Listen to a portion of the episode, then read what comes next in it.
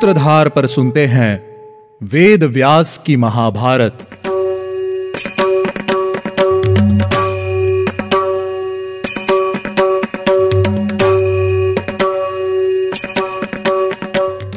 आप सुन रहे हैं सूत्रधार प्रस्तुति व्यास जी द्वारा रचित महाभारत और मैं हूँ आपके साथ आपकी सूत्रधार मान्या शर्मा। आज के इस एपिसोड में मैं आपको बताऊँगी कि क्या ऋषि रूरू को अपने सवालों का जवाब मिला? क्या उन्हें पता चला कि आखिर जन्मे जय के नाग यज्ञ में क्या हुआ और क्यों हुआ? लेकिन उससे पहले याद करते हैं कि हमने लास्ट एपिसोड में क्या सुना था। हमारे लास्ट एपिसोड में हमने अग्निदेव को मिले शाप के बारे में जाना था। और डुडुम्भ नाम की प्रजाति के बूढ़े सांप के पुनर्जन्म की कहानी और उनको मिले शाप के बारे में जाना था। आखिर में जन्मे जय के नाग यज्ञ के बारे में बताते हुए ऋषि अंतर ध्यान हो जाते हैं। जिनको ढूंढते ढूंढते ऋषि रूरू घने जंगल में जाकर बेहोश हो जाते हैं।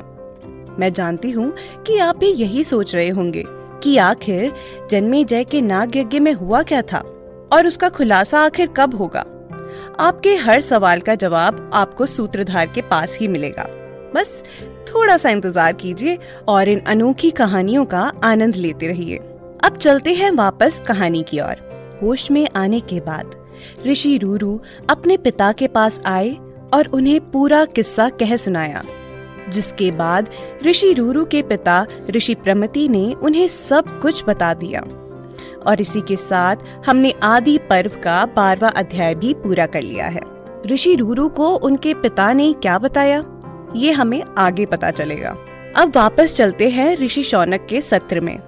ऋषि शौनक ने उग्र श्रवा जी से सवाल करते हुए पूछा, ऋषि श्रेष्ठ, हमें भी बताइए कि राजा जन्मे जय ने यह यज्ञ क्यों रखा? और आस्तिक मुनि ने उनके इस यज्ञ को क्यों रोका? हमें दोनों ही कहानियाँ विस्तार में सुनाइए। ऋषि शौनक के सवालों का उत्तर देते हुए उग्र श्रवा जी कहते हैं, ऋषि, आस्तिक का उपाख्यान अर्थात कहानी बहुत बड़ी है। इसको ध्यान से सुनिए। इसी के साथ उग्र श्रवाजी ने आस्तिक ऋषि की कहानी शुरू की। यह ब्राह्मण लोक का बहुत पुराना इतिहास है। ये इतिहास स्वयं ऋषि व्यास के मुख से मेरे पिता लोमहर्षण जी ने सुना था। और उनसे मैंने सुना। आस्तिक ऋषि के पिता जरतकारु एक प्रभावशाली ब्राह्मण थे, जिन्होंने अपनी इंद्रियों पर काबू पा लिया था। वे हर समय तपस्या में लीन रहा करते थे। उन्होंने अपनी निंद्रा पर भी काबू कर लिया था। वे वायु पीकर और भोजन का त्याग करके भी बहुत प्रभावशाली लगते थे। एक समय की बात है। ऋषि जरतकारु ने कुछ लोगों को उल्टे लटके हुए देखा। और उनसे पूछा कि आप ऐसे उल्टे क्यों लटके हुए हैं? उत्तर देते हुए उन्होंने कहा कि, ब्राह्मण, हम यायावर मुनि हैं। हमारे वंश के रुक जाने की वजह से हम यहाँ लटके हुए हैं। क्योंकि जिनके वंश का नाश हो जाता है या जिनका वंश रुक जाता है, उन्हें मुक्ति नहीं मिलती है। हमारे वंश में आखिरी संतान जरतकारु ही बचा है, जो कि ब्रह्मचार्य का पालन कर रहा है। हमारा वंश जीवित होने के बाद भी हम यहाँ फंसे हुए हैं। ऋषियों की ये बात सुनकर जरतकारु दुखी हुए। उन्हें दुखी देखकर ऋषि ने उनके दुख का कारण पूछा, जिसका उत्तर देते हुए उन्होंने बताया कि वे ही जरतकारु हैं और अपने पितरों की ऐसी दशा देखकर वे विवाह करने के लिए तैयार हैं, लेकिन उनकी कुछ शर्तें हैं। जरतकारु की शर्तें कुछ इस प्रकार थी।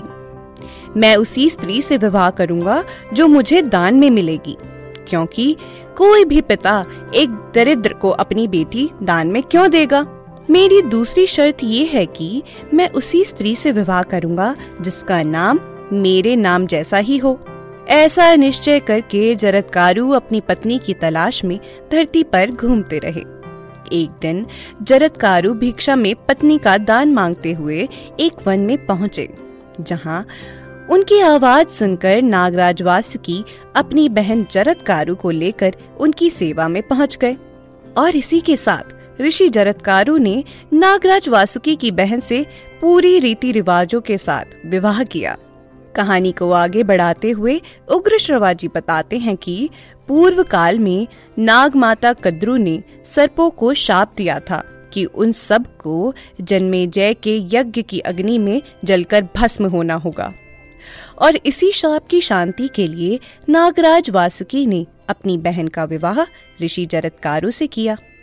सर्पिका जरत्कारु के गर्भ से आस्तिक ऋषि का जन्म हुआ था, जिन्होंने जन्मे जय के यज्ञ में अपने पितरों, संबंधियों को नाग यज्ञ की अग्नि में भस्म होने से बचाया था। और इस प्रकार उग्र श्रवाजी ने आस्तिक मुनि की कथा कह सुनाई। और हमने आदि पर्व का पंद्रवा अध्याय पूरा कर लिया। वापस चलते हैं ऋषि शौनक के सत्र में। ऋषि शौनक ने ऋषि उग्र श्रवाजी की बड़ाई करते हुए कहा, आप बहुत अच्छे कथावाचक हैं। आपके पिता भी आप ही की तरह कथा सुनाया करते थे। उग्र श्रवाजी ने उन्हें बताया कि उन्होंने सारी कहानियाँ अपने पिता से ही सुनी हैं। ऋषि शौनक ऋषि आस्तिक की कथा और नागों के यज्ञ में जलने की उस कथा को और विस्तार से सुनने की इच्छा जताई। जिसके बाद उग्र श्रवाजी ने कथा को विस्तार से आरंभ किया। कथा शुरू होती है सतयुग से। सतयुग में प्रजापति दक्ष की दो सुंदर और गुणवान पुत्रियाँ थीं, कद्रु और विंता। उन दोनों का विवाह महर्षि कश्यप जी के साथ हुआ था। एक दिन अपनी दोनों पत्नियों से खुश होकर महर्षि कश्यप ने उन्हें एक एक वर मांगने को कहा।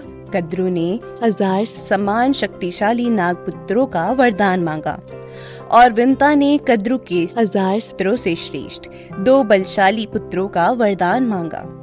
महर्षि कश्यप ने एवमस्तु कहकर उनके वरदानों को पूरा किया और वन में तपस्या के लिए चले गए। एक लंबे समय के बाद कद्रु ने हज़ार अंडे और विंता ने दो अंडे दिए जिनको दासियों ने एक गर्म स्थान पर संभाल कर रख दिया। 500 वर्ष बीत जाने के बाद विंता के अंडों से हज़ार समान बलशाली नागपुत्रों का जन्म हुआ लेकिन विंता के अंडों में कोई बदलाव नहीं आया जिसके चलते विंता ने अपने दोनों अंडों को खुद फोड़कर बच्चों को बाहर निकालने का निश्चय कर लिया। कहा जाता है कि जब कद्रू ने पहला अंडा तोड़ा तो उसने अपने पुत्र को देखा, जिसका आधा शरीर पूरी तरह से विकसित नहीं हुआ था। उस पुत्र ने अपनी माता को शाप दिया कि, माँ, तुमने अपनी बहन से ईर्षा के चलते मुझे इस तरह आधे शरीर का बना दिया। इसीलिए मैं तुम्हें शाप देता हूँ। कि तुम 500 वर्ष तक अपनी बहन की दासी बनकर जियोगी। और तुम्हारे इस शाप का अंत तुम्हारा दूसरा पुत्र करेगा। अगर तुमने 500 वर्ष तक इसके जन्म की प्रतीक्षा की तो ऐसा कहकर विंता का पुत्र अरुण अंतरिक्ष में उड़ गया।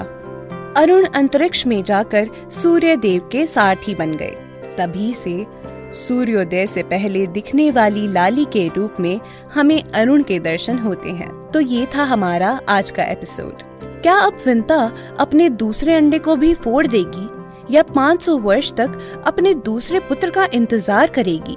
या इन आने वाले 500 वर्ष में अपनी बहन की दासी बनकर रहेगी?